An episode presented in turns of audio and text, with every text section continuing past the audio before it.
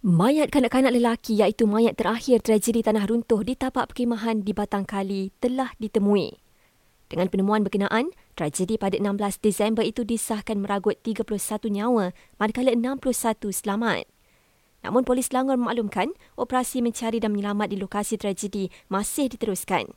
Jelasnya ia bagi tujuan pembersihan dan siasatan di lokasi kejadian.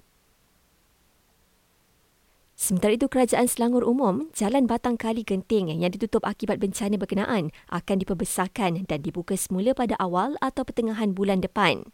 Sebelum ini, JKR jangka kawasan jalan berkenaan terpaksa ditutup selama setahun bagi kerja-kerja membaiki jalan dan cerun. Dalam perkembangan lain, Menteri Besar Selangor mohon maaf ekoran gangguan bekalan air tidak berjadual yang dialami semasa menyambut Christmas dan jejas lebih sejuta penduduk di negeri itu dan Putrajaya. Ia ekoran kemalangan trailer dekat lebuh raya Ilit yang mengakibatkan tumpahan pati minyak wangi mengalir masuk ke sungai yang berhubung dengan Sungai Semenyih. Yang di-Pertuan Agong dan Raja Pemaisuri Agong mengucapkan selamat menyambut Hari Natal kepada masyarakat beragama Kristian di negara ini. Kira-kira 20,000 mangsa banjir kini berlindung di PPS di lima negeri.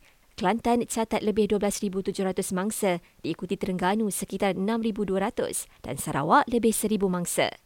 Di Sabah pula lebih 200 penduduk ditempatkan di PPS dan Perak 75 orang. Sementara itu, Met Malaysia meramalkan Perak dan Selangor alami hujan lebat dan ribut petir pagi ini. Dan Rin Rahim sah bergelar isteri kepada jejaka pilihan hatinya dalam majlis yang berlangsung di Putrajaya malam tadi. Majlis resepsi pasangan pengantin baru itu akan diadakan di KL malam ini.